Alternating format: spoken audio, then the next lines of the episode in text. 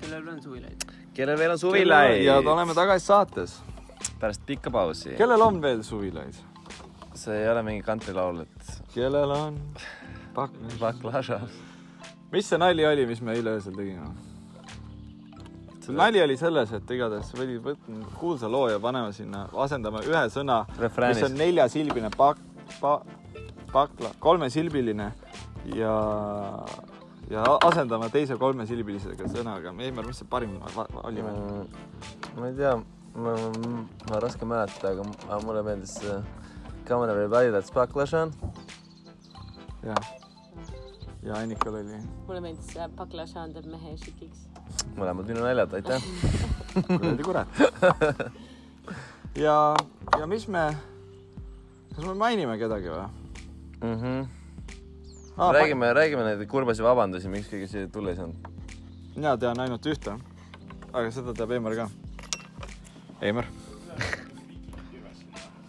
tulp ei saanud , tomahook lööle . tulp ei saanud tulla . tulp ei saanud tulla . ja , ja ei saanud äh, Janer Korohov tulla . miks kotkasid on siis ? oli juttu , et on nii vähe aega Eestis veel enne ära kolimist , et ta peab nii palju vaginaalset tööd jõudma ära teha ja ta ei taha seda kõike viimasel minutil jätta . tõesti , sest äh, kotkas on , on , on kohusetundlik mees . ja kõik , mis on tarvis teha , teeb ta ära . sellepärast on ju tööl ka kauem , äkki ta lihtsalt läheb nii palju hiljem tööle . ja see on ka võib-olla , või siis tal on tööl seal midagi lahendamata . aa , aga sellest ei tea keegi meil paremini kui Eimar ise aa , mina või ? ah. . ei , võib-olla . palju seal seal PVC tiimis oli naisi ? mis mõttes tiimis terve töötajate hulgas või ? ei no seal , oota teil ju jaotati Auditis. kuskile tiimi ju auditis , auditis oli kaheksakümmend inimest . aga selles väiksemas tiimis . iga kord tiimid vahetasid , iga kord oli uus tiim . okei okay, , miks tiimid vahetusid ?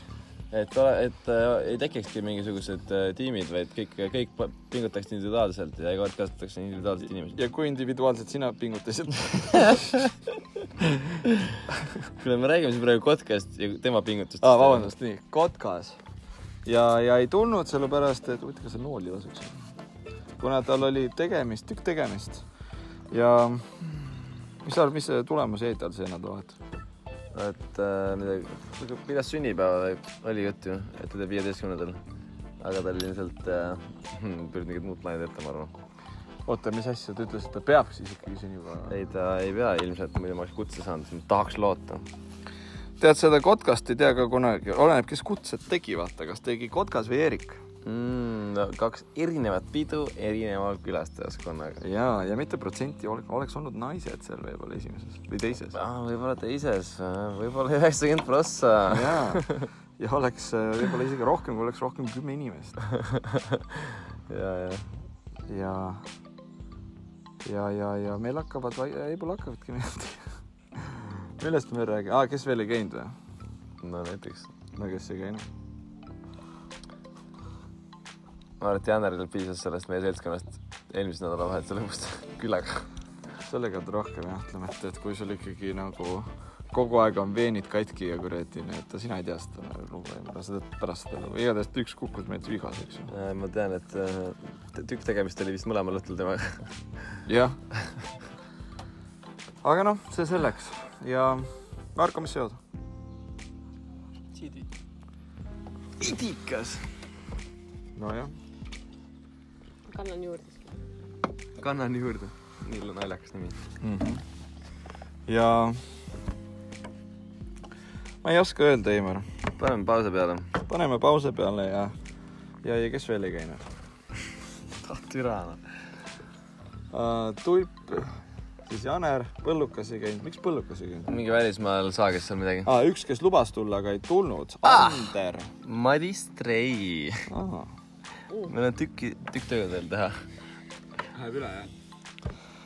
Ander ka ei tulnud , miks Ander ei tulnud huvitav ? Ander , vaat seda , võib-olla ta sai isaks eile , palju õnne . ah. palju õnne . Anderile . ja ema on teada või ? Äh, iga kord erinev .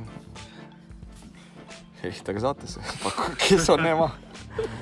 ja me teeme väikse pausi , kogume mõtteid .